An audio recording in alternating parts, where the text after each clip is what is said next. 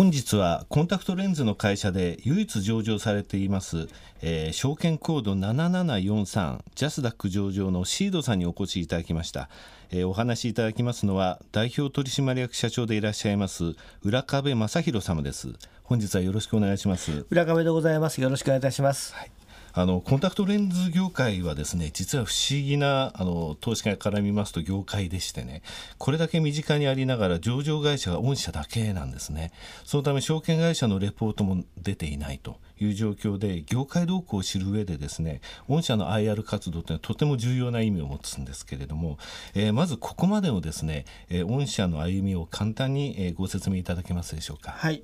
あのコンタクトレンズはそういう意味で言うと、えー、かなり、えー、特に女性の方には身近なですね、はい、視力の矯正手段ということでございまして、えー、日本でも50年以上の歴史がございます。はい、えーと、弊社も戦争終わった後昭和26年に、はい、えー、順天堂大学さんと密接に協力しながら開発をスタートしまして、えー、ちょうど今期で、えー、変則決算も含めると57年目になります。57年はい、あの最初はあのいわゆる硬いハードコンタクトレンズからスタートしまして、はい、えー、9年ほど前からは使い捨てのコンタクトレンズに進出しまして今は弊社はあの圧倒的なワンデーのコンタクトレンズを提供しているという意味での、まあ、使い捨てのレンズの中心としたメーカーとして活躍しております。はい。あの国産にこだわっているといいますか国国内に生産拠点を持って、えー、やられています。その強みって言いますかね。そういったものを教えていただければと思うんですけどもね、はい、えー、弊社の製造拠点は埼玉県の鴻巣市と桶川の市の2つに持っておりまして、はい、えー、原材料あの金型も含めてのですね原料から最終製品出荷まで、えー、主力製品については国内で一貫した製造をしております。これはあの、えー、日本人の目に合うものをお作りするということで日本国内で開発製造するっていうことにこだわっているということと、えー、日本の品質基準や衛生管理基準に基づいた商品を提供するということで、えー、国産にこだわった営業をしております。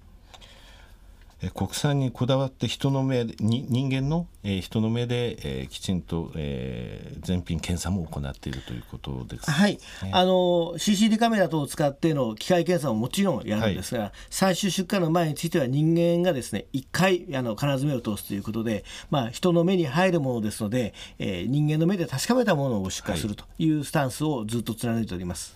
はい、えー、ここでですねちょっと決算の方の、えー、推移を、えー見させていただきますと売上高がですね2008年2009年と低迷した後3年間ですね非常にあの売上の伸びというものがあの目立つんですけれどもこの背景について教えていただけますでしょうか。数字を申し上げますとねこの3年間売上高ですが12.8%増6.1%増7.3%増と非常に堅調な売上の伸びを示しておりますけれども。はい、あの主力のですねこの3年間あの1日使い捨てのコンタクトレンズの生産及び販売の拡大ということで大きく舵を切って経営してまいりました。構造的にはあのだんだん2週間や1か月もののコンタクトレンズをお使いする方が減ってまいりましたので、はい、その消毒関係のケア用品とかの売り上げはだいぶ抑えてまいりましたけども一方ではメーカーとしての主力のですね使い捨てコンタクトについては大きく生産投資も行って生産販売を強化しています昨年度でいうとコンタクト全体でいうと実は15%の成長を達成しておりまして、はい。はい、それがあの、まあ、他の商材特に競争の激しいメガネのフレームでありますとか、えー、の市場が少し縮まっているケア用品等をですねカバーして全体で、えー、おっしゃった7.3%という数字になっています。特にあのその中ではあのワンデーの使い捨てのコンタクトについてはおおむね50%対前年対比で売り上げを伸ばしております。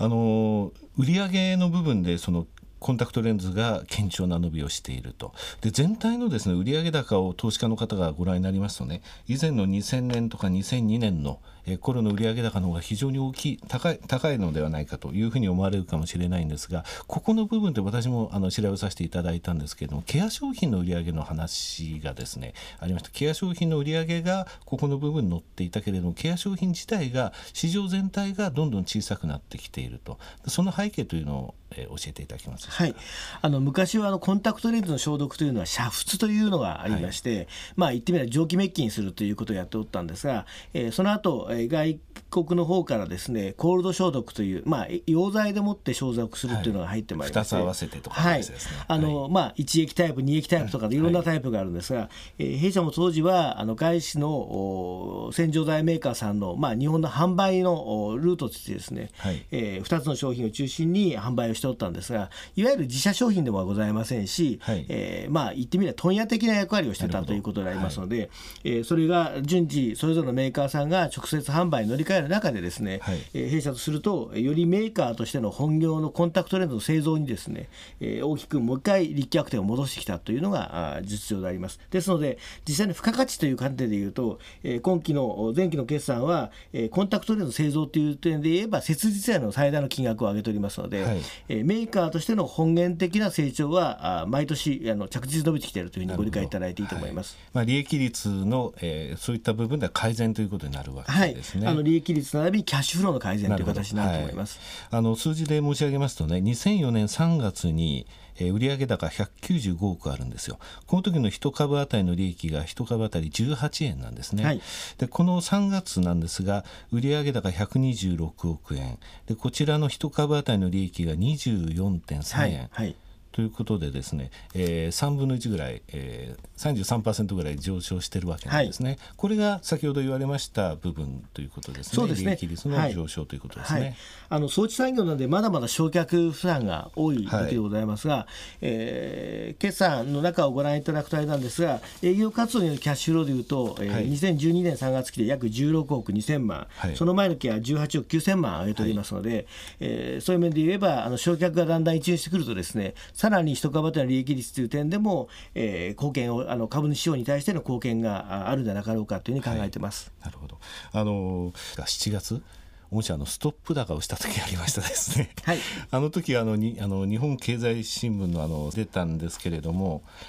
えー工場の方にえー設備投資をされて、はいえー月間の生生産枚数を1.5倍に引き上げると、えー先ほど言われました鴻巣えーの工場だと思われるんですが、えーそちらのお話をちょっと教えていただけますでしょはいうか。、あの鴻巣工場は4年ほど前に竣工したワンデーおよびツイークの生産、私どもの主要拠点になります。えー今現在で言いますと、大体1000万枚から1100万枚の月産のワンデーの生産量なんですが、はいえーこれを今、需要が非常にあの生産よりも上回っている状態になっておりますので、はいえー今週月曜日に正式な発表いたしましたけれども、はいえー建屋内で設備投資の増あの増加をいたしまして、最終理論値でいうと1600万枚から1700万枚近いですね、はいえー月産の生産力になるように拡大いたします。はい。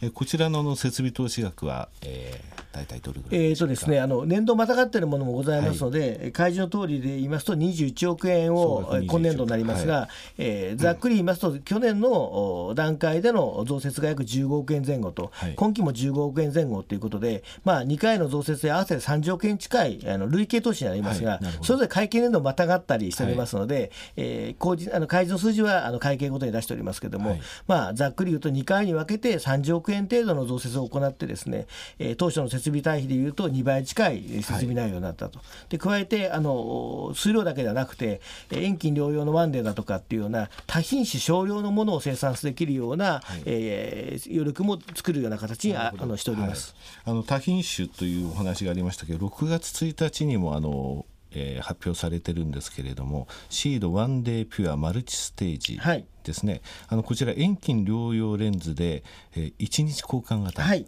ということですね。あのこれもそういったそのニーズといいますかのところで、まあ、大体2週間型が多かったと思うんですけど、はいはい。そこのところ1日型っていうのもこういうのもあの対応していくっていう、えーこれからもいろいろなニーズに対応するためのということなんでしょうかね。はい、あのもうあの日本は少子高齢化の社会でありますし、はい。ちょうどあの、えー男女雇用均等法の中で、えー社会人になられた女性の方々が昭和61年からスターはいトということだと思うんですが、えーそういう意味で言うとあの、まあ、だんだんその目の衰えということがあっても、えー今までのようなはつらつした姿で働きたいという女性や、あるいはあのオンオフで、えー活躍されている男性の方も多いのでですねぜひワンデーの遠近療養というふうに考えておりましてこれをようやく今年の6月1日から発売することができました。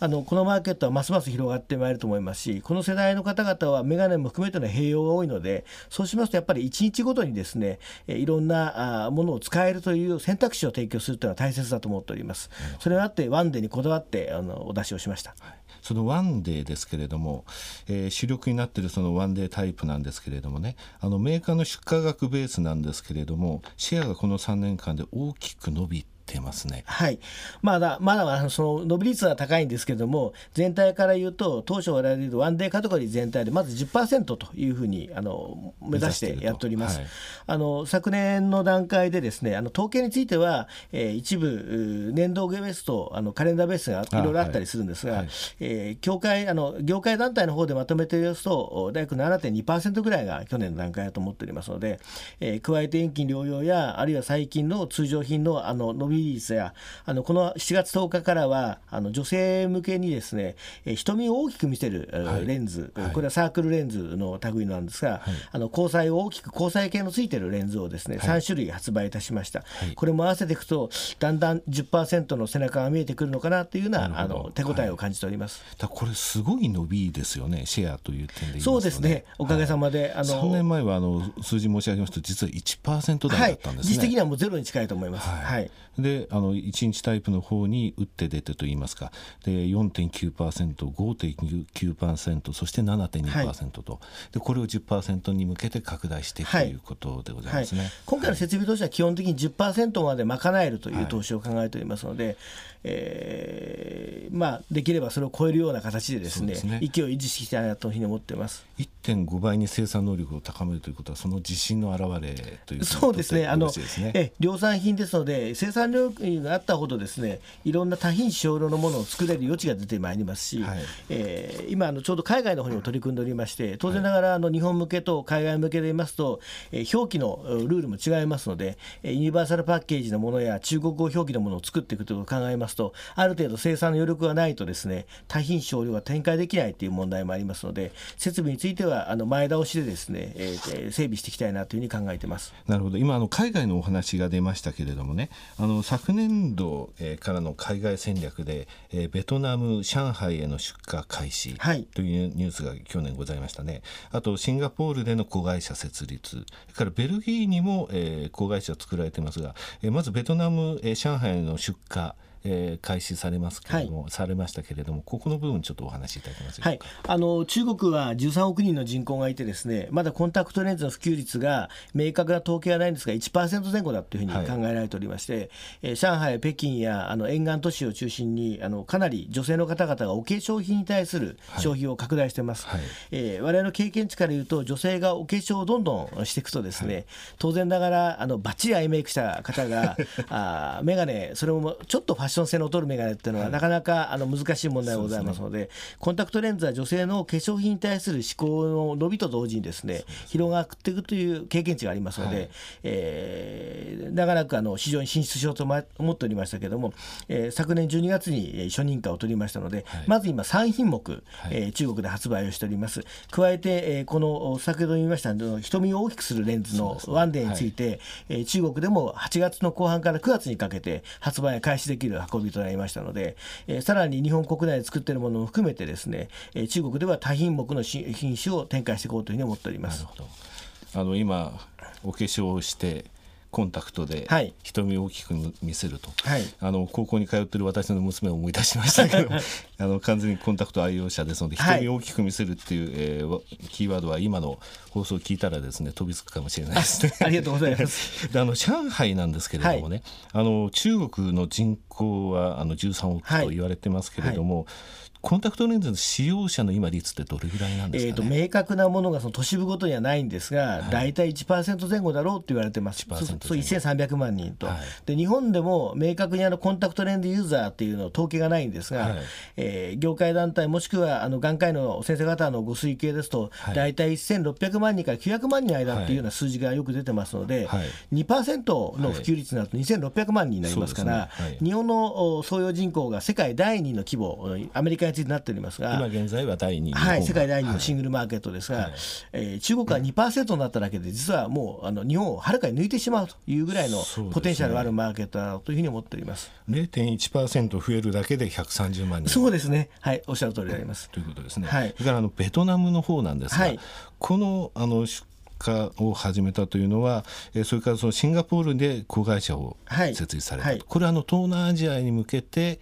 えーの布石というふうに考はいえてよろしいでしょあうか。のベトナムはそういう意味で言うとかなりアーリーステージにあるマーケットであります、えーただあの人口が8700万人から900万人いらっしゃるということと平均年齢があ20まだ4歳だということと、えーあの識字率が高いということと女性の社会進出が、あのはい。すごく進んでいるということから言いますとあのかなりポテンシャリティはあるマーケットなのではなかろうかなというふうに思っております、はい。あの禁止の率もあの統計はありませんが比較的高いというふうに言われておりますので、えーそういう面ではあの早いステージから入って、はい。えー市場認知度を高めるという観点からあ去年のお9月から代理店を定めて、えー参入しております。ちょうど先週1週間あの、はい。ホーチミンとハノイと回ってまいりまして、はい。えー販売店の方、あせあのお医者様ああるいはそのお東京の方も含めて100名以上の方に会ってですね、商品のお説明やあるいはコンタクトレンズを使うこと自体の快適さについて訴えてまいりましたので、えー引き続きこのマーケットについては、えー商品を売るだけじゃなくて、えーしコンタクトレンズのコンセプトをですね、はいどう広めていくかっていう観点も含めて頑張っていきたいなというふうに思ってます。であのでベルギーあごめんなさい。はい、でシンガポールについては、えーシンガポールは非常に自由なマーケットでありまして、はい。シンガポールの市場規模自体でいうと、えーせいぜい100億円ぐらいのマーケットだろうというふうに思っております。そうですね。人口が少ないですから。はい、ですがあの、シンガポールを起点としますと、隣国のマレーシア、さらにあの2億7000万人近い人口を有している、えーインドネシアとありますので、えーその、まあ、東南アジアの拠点の一つとしてですね、えーここはあのいあの現地法人を設立して、えー自分の手で、えーマーケットを耕していきたいなというふうに思っています。なるほど。そのためにシンガポールということなんですはいね。、あとあの、えー近々、えーモンゴルの方にも発売をする手順が整いましたので、モンゴルはい、あの秋口、9月から10月ぐらいになると思いますが、モンゴルにも出荷しようというふうに思っています。なんかモンゴルっていうと非常にその目が悪いっていうイメージがないんですけどね、え遊牧民で。あのはい私もあの羊を遠くから数えられるぐらいですから、すごいんだと思ったんですが、えー約人口が260万人、モンゴルにいらっしゃって、その半分が、えーウランバートルにお住まいになっていらっしゃってて、えーこの間あの、モンゴルのああの眼科の権威の先生にお伺いしたら、3割ぐらい、3割台ぐらいの禁止率だと伺っておりますので。高いですね。はい、あのやはりあのスマートフォンであるとか、はいはいあのいろんなタブレットだとかっていうのがですね全世界を通じてやっぱりあの普及しておりますし、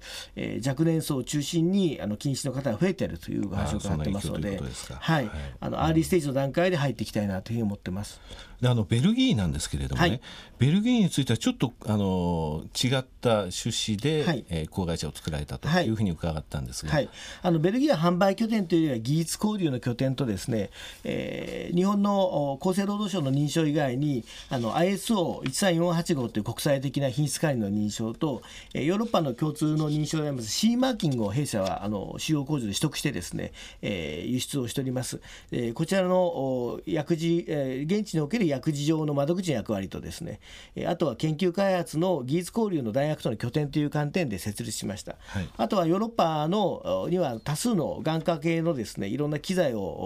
お開発されていらっしゃる、えー小さいけど有力な企業がございますので、はいそことの技術交流の窓口との役割を期待しています。あなるほど研究という部分ですね。はいですから販売の拠点とは考えていませんはい、なるほど。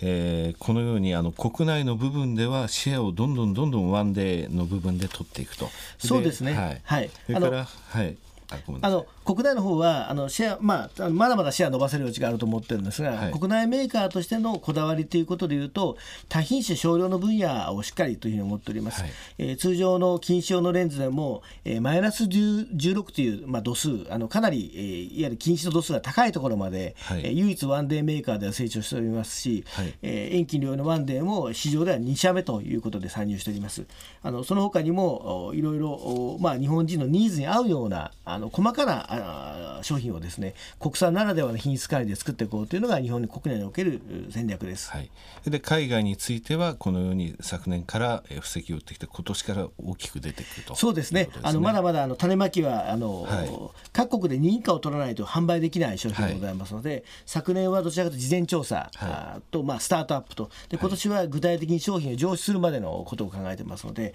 まあ、ボリュームゾーンの展開というのは来年度以降ということになると思いますがまずは入らない限りは売れないということがありますので、はい、えー、この2年間はあまず、えー、入り口をこじ開げるという仕事に徹しようと思っております。はいあの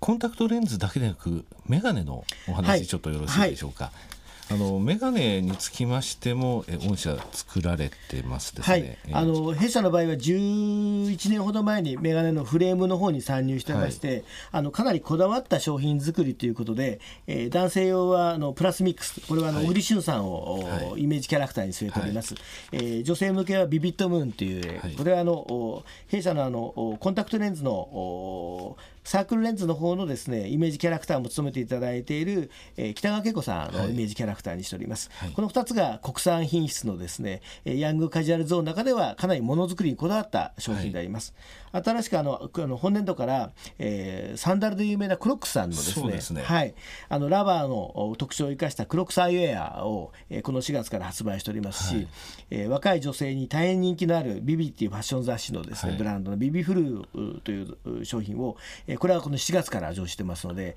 えー、どちらもこれはあの海外の製造品なんですけれども、はい、えー、より国内のものづくりにこだわったあ高品位なヤングカジュアルゾーンのものとですね、はい、えー、流行に敏敏感なカジュアル性の高いものと。この、まあ、2つのラインを中心にメガネの方は展開しております。クロックスさんっていうのはあのつるの部分にあのいろんな色がついてたりしてですね、はい、あの非常におしゃれですね、はい、これはあのシンガポールとかで若者結構使ってるんです、ね、まさにシンガポールのところに、はい、あのライセンスの拠点がありましてそ,、こと契約して日本国内で販売しております。なんか東南アジアのキー東南アジアというキーワードが結構出てきますね、あの特徴からするとクロックスさんの場合には、あの子供用のフレームを作っておりまして、はい、えー、当然ラバーを素材に生かしておりますので、はい、えー、お子さんにもかけ心地だとかあるいは優しさだとかっていうものも配慮したような商品構成になっております、はい、あのすごくおしゃれですので、はい、実際ですねあの店頭でご覧になっていただきたいと思います。はい、ぜひあのラジオなのは残念なぐらいです。販売店の方ですけれども、はい、あのどうぞご紹介いただければと思うんですけれども。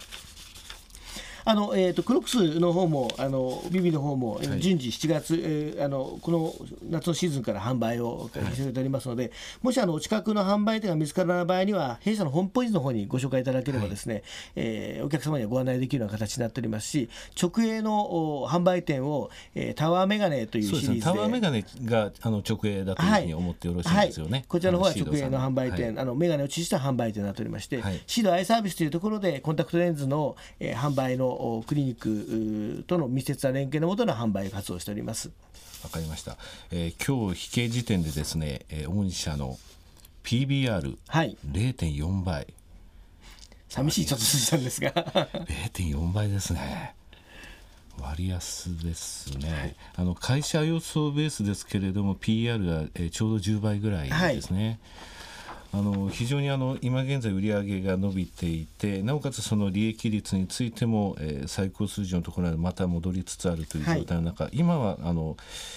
売るべきっていうか攻めるべき時期だと思いますので、はい、どんどんあのこの戦略のままあの行かれるということをお祈りしております。ありがとうございます。はい、あの最後にですね個人投資家に向けて一言メッセージをお願いできればと思います。はい。あの当社はコンタクトレンズの世界あの生産量で考えると日本一の企業であります。はい、えー、ぜひあの日本産のコンタクトレンズを応援していただく投資家の方を期待しておりまして、あの投資家の方に開示という観点では、えー、本年からですね個人投資家の説明会をしてしておりまして、はい、えー、昨月あの先月4月には大阪の方でやらさせていただきまして、はい、えー、今月はですね8月の25日に、えー、IR フォーラム2012東京ということで津軽の森でですね、はい、えー、今回あのフェスタをやらさせていただくと思っております。すね、あの津軽の森につきましてはですねあの8月25日外苑前のテピアでえー開催されるはい。IR イベントですね。IR フォーラム2012、えー主催はつばるの森さん、はい。あのこちらの方ですね朝材のホームページの方にもあのリンクを貼っておきますので、えー取材後期の方ですかね。そちらに貼りますので、えーそちらの方から入れるようにしておきますのでぜひ、えーご参加いただければというふうに思います。はい、あの私もあの、えー、終日おりますので、ぜひ あの投資家の方お見えいただければご挨拶をしたいと思っておりますし、そうですね。あの非常にこの頃その IR 活動に力を入れてらっしゃるというのは分かりますし、あの冒頭にも申し上げましたが今日ですね非常にあのコンタクトレンズ業界のことをリスナーの方もかなりよく分かったと思うんですね。これだけ身近にあるのに証券会社さんがですねまだあのモニタリングしてないというのは、えー非常にですね今今日のこの、えー放送というのは非常に貴重だったというふうに思います。実際お話をえーつばるの森8月25日の IR フォーラムでお聞きいただけると、はいブースが出るということですね。はいブースが出ておりますはい、えーぜひご参加いただきたいと思います。はい、あと、まあ、年のコアの方には、は地方も含めて個人投資家向けの説明会にも参加しようと思ってますのでぜひお気軽にお声をかけていただければありがたいなと思ってまはいす。、わかりました。本日は本当にどうもありがととうんございました。りがとうございました。どうぞよろしくお願いいたします。えー本日は証券コード7743のシードさんにお越しいただきました。